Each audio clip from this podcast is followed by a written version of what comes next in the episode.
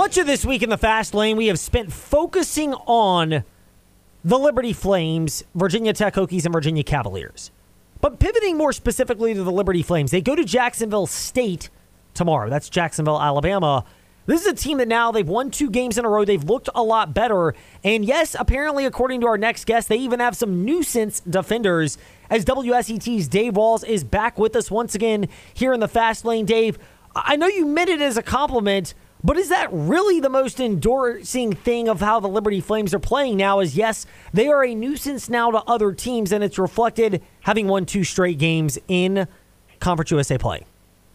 I still stand by that comment, Ed. You know, when you was, you know, we were I'm sitting on the floor, and you watch Colin Porter for Liberty come into the game at a time where uh, the opposition had some tremendous size that was uh, having some success not only on the boards, getting second chance points, but uh, really outmatching uh, some of the defenders down low. And here comes Colin Porter, all under six foot of him, and he is creating havoc. He's standing up there with them, uh, forcing steals, tipping balls, making it uncomfortable to get passes to hit that open man in the lane. And then you combine that with the play of Shiloh Robinson, who was able to uh, also get some steals and create some fast breaks as well. I thought uh, a nuisance was a, a great way to describe it because uh, the other side looked very comfortable. Porter comes in, and all of a sudden, every movement, which was so fluent and so easy, fluid. I. Excuse me. It's it's a Friday, uh, but everything that was so fluid and working all of a sudden became much more strained for the opposition. That's all because of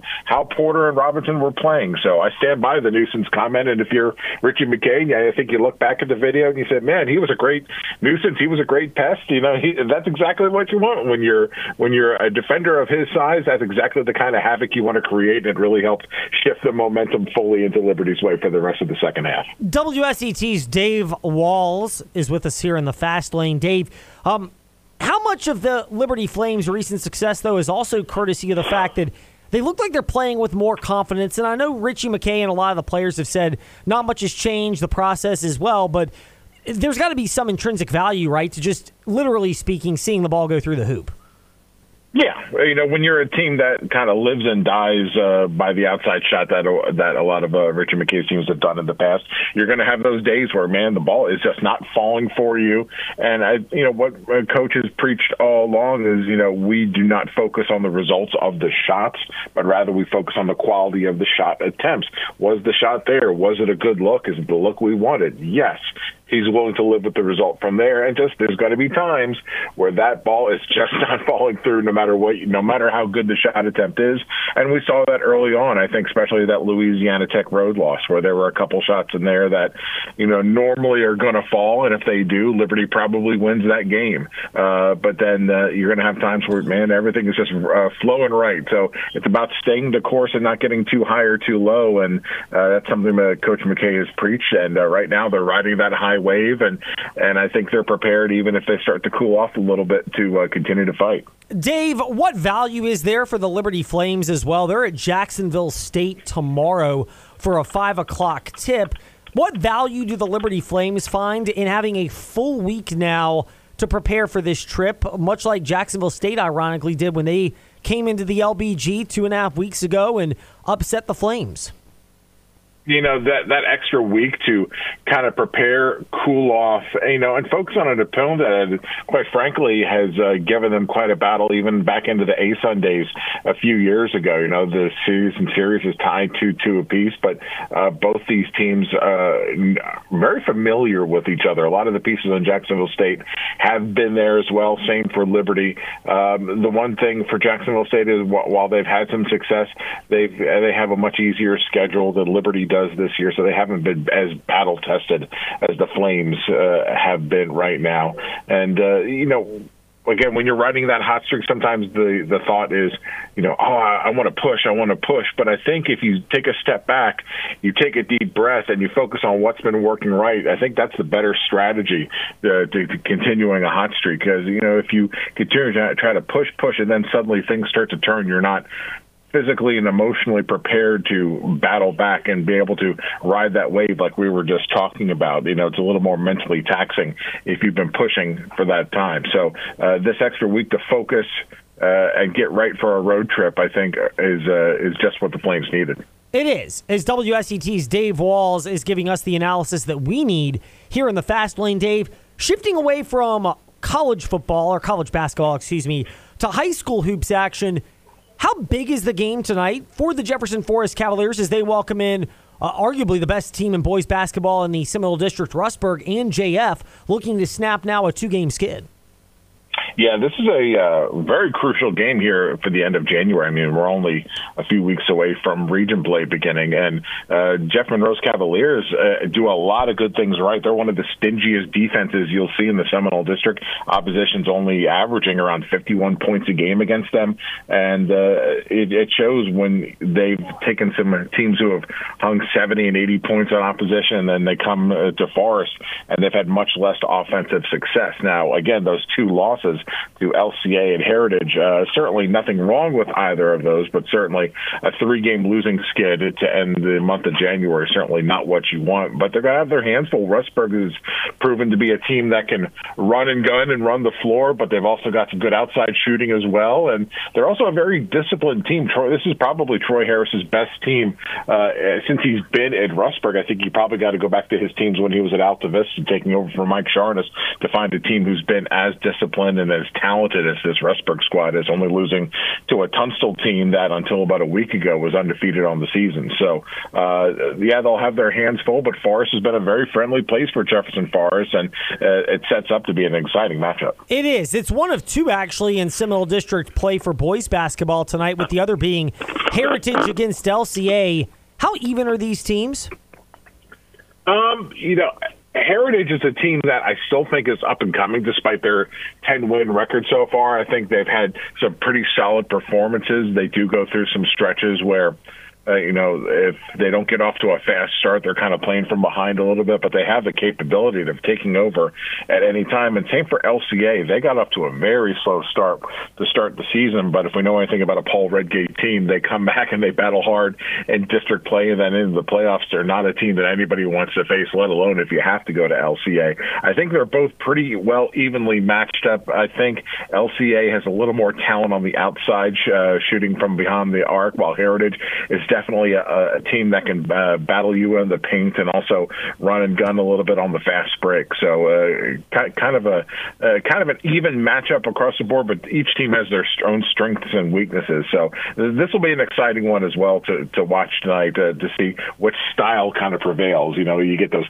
sometimes styles make matchups, and this is this is an interesting one to see who can exploit the other one. Dave, last one for you. Altavista boys basketball. They've been humming along for quite a while, and then they dropped the game Wednesday against William Campbell.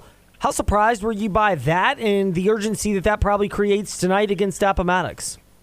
It does create some urgency tonight. I was a little surprised, but at the same point, you know, Campbell is a team that has had, you know, while their record may not reflect it, they have uh, uh, been slowly improving. They've got some good talent there out in Naruna. You know, they had a, let's be honest, they had a really bad start to the year. I think they were one and six to start the year, but then started to string into some wins together and you know, sometimes you have one of those nights where everything falls, and you know, and Altavista is not a team that normally gives up 80 points in a game, and William Campbell did just that. They had that kind of perfect game to beat a team like Altavista, and then uh, came back the next night to beat Brookville, and now they're, uh, you know, Campbell's going to have to go on the road for a little bit, but I don't think Casey Johnson team's going to panic at all. You know, they're a team that uh, high scoring, uh, again, runs it quite a bit, so sometimes maybe the defense not as sound as. Uh, as I'm sure he would like, but certainly a team that, you know, has already scored near 1,100 points on the season. You know, they're going to put up a lot of points,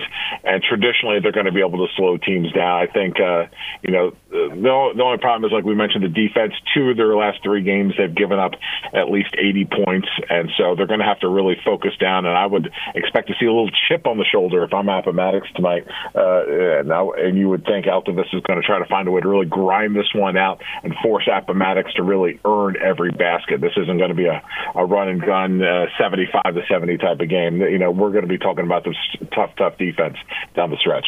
First to 40 style game, more like that. Somebody who is always first with this insight is Dave Walls of ABC 13 WSET. Dave, A pleasure as always for you in the fast lane, and we'll keep it locked. Full court press, 11:15 this evening, and more at Dave Walls WSET on Twitter and Dave Walls TV on Instagram. All right, Ed. Enjoy your weekend, and we'll talk to you soon. You as well. Dave Walls with us here in the fast lane. We pivot away from that to Trey and me, for whatever it's worth, making projections right now with our votes of confidence. Nothing provides the intended inspiration quite like a vote of confidence. The confidence I think that the team has. You know, winning makes you feel good, makes you confident. Now, here's our votes of confidence, inspiring you with the certainty you're seeking. We're going in a little bit of a popcorn order right now. Women's basketball is Sunday, two games at noon. One is on the CW, that's North Carolina at Virginia, the 20th ranked Tar Heels at the 9 and 10 and 1 and 7 in ACC play. Virginia Cavaliers I expect a better result from Virginia, but I don't think it's enough against North Carolina this year. Heels are pretty complete. Virginia clearly inconsistent. Virginia Tech, they're at Syracuse in women's basketball Sunday. Don't look, but Syracuse, they're 17 and 2. Now, they have yet to play NC State. They lost at Maryland earlier this year. They did get a win at Notre Dame earlier this week, arguably the biggest win of the year. Close, but the Virginia Tech Lady Hokies, I, I do think prevail, especially if they show what they did last night with Georgia Amoore back in health. Yeah, I mean Georgia getting looked pretty good last night, um, and yeah, I agree. I I think Tech Tech you know is the class the ACC along with NC State, and um, it's just you know this is a very competitive conference, probably top to bottom best conference in women's basketball. It's either them or the SEC with but the SEC really only has two dominant teams, and you know, which was a great game last night between LSU and South Carolina. And then I agree with you, North Carolina is a really good program, and uh, I I think they're they're on the upper echelon of the ACC, and you know, Virginia is still trying to get there. Yes, that's where the Lady Cavaliers are. Meanwhile, in men's basketball, starting at noon tomorrow, the Virginia Cavaliers are at Louisville over under 129 and a half. Point total is seven and a half. So the book's basically saying they're thinking 68 61. I'm taking Virginia to cover, and I'm and the taking under. the under. Yep. Because who are they playing again? They're playing Louisville. Do okay. you trust Louisville to get to the 60 point mark against Virginia uh, now that they're emphasizing? Let's put it this way: if if they if this game is under 10 and you're against Louisville, I mean, I guess it's UVA's style of play is why it's such a low point spread because they tend to play closer games because less possessions deemed that way. But it's yeah, it's the worst team in the conference. It's probably the worst Power Six team. Um, right? Yeah, it's the worst Power Six team. Right? I, I think they are. They're, they're they they have got to be inconsiderate. Yeah. Maybe Michigan, the train wreck that they are, but I think Louisville's but Louisville's worse. Louisville literally had a game where a guy didn't have the right like underwear and didn't play or whatever tights or whatever it is. Yeah. Uh, sorry, Kwity Paye. I mean, it's it's a real issue. Virginia wins this game. They win it comfortably, and it goes under because Virginia controls the flow of this. I mean, this this literally could be like a sixty-two to thirty-five game for Virginia. Like one of those where like they score enough and Louisville gets asphyxiated offensively. Pivoting over to men's basketball at 5 p.m. Liberty. Oh, hosting, DePaul. I forgot about DePaul. Thank you, Trey. They might be. Well, wait. DePaul's three and sixteen. Wait, Louisville has a better record. Hold, hold up, though. If I'm not mistaken, Trey. And DePaul fired I, their coach. Well, DePaul did fire their coach earlier this year, but guess what? DePaul beat Louisville. Oh crap! You're right. 75 to 68 earlier this year. So I mean. I know they fired their coach, but I'm going with head to head. I think Louisville's worse. Mm, that's that's a fair point. Uh, Oklahoma State belongs in the conversation at eight and eleven, but um, they're not. The, Oklahoma State is not Louisville. Uh, Michigan is at seven and twelve, as mentioned. Um, and uh, I got to go look at the last one. Michigan's a train wreck, and it's kind of funny that they're suspending a guy for road games only. Like, what is he not approved for TSA boarding or something? I mean, is that where we are with them? Ironically, guess what? The last team in the Pac-12 was USC with Bronny, but they're eight and eleven. Yes, well, and I mean, but I, the, the fact that Bronny that, that that's a debate for a different time. We're well, going to table shout that. out to Bronny actually playing basketball this year. Like well, that's incredible. I, I, do think it's awesome because of the collapse last year and how serious that was. Think Damar Hamlin in lesser known basketball player world. He's actually um, contributing. Sorry. Liberty is at Jacksonville State. This is the type of game where I think Jacksonville State might actually be over favored. I don't know what the line will be. They haven't released it. Usually these come out more likely late tonight or early tomorrow. But if, if Liberty's getting anything more than a possession, so if it's three and a half Jacksonville State, I, I take Liberty in a long prep spot and on the road with revenge. Meanwhile, tomorrow. I agree with you, by the way. Okay, five o'clock tomorrow. Georgia Tech is at Virginia Tech. Eight and a half for Virginia Tech, and 147 is the over under. I do like this game to go over. Tech games have been rather offensive. Georgia Tech games have been rather defensive, Trey. Do you agree that this game can still go over as big of a number as that is, and that Virginia Tech will cover the eight and a half? I do. So you're with me on that point. Yes, I, I think Tech offensively has just been, you know, they've been firing on the right cylinder. Sean Pedulla is playing, you know, at an all ACC level, especially, you know, Luke Hancock touched on it a lot, how, how well he's played post. Uh, but this is a team that, you know, obviously they had the two losses to Virginia and Miami, but they they uh, they're going to build some momentum towards the big game on Monday against Duke.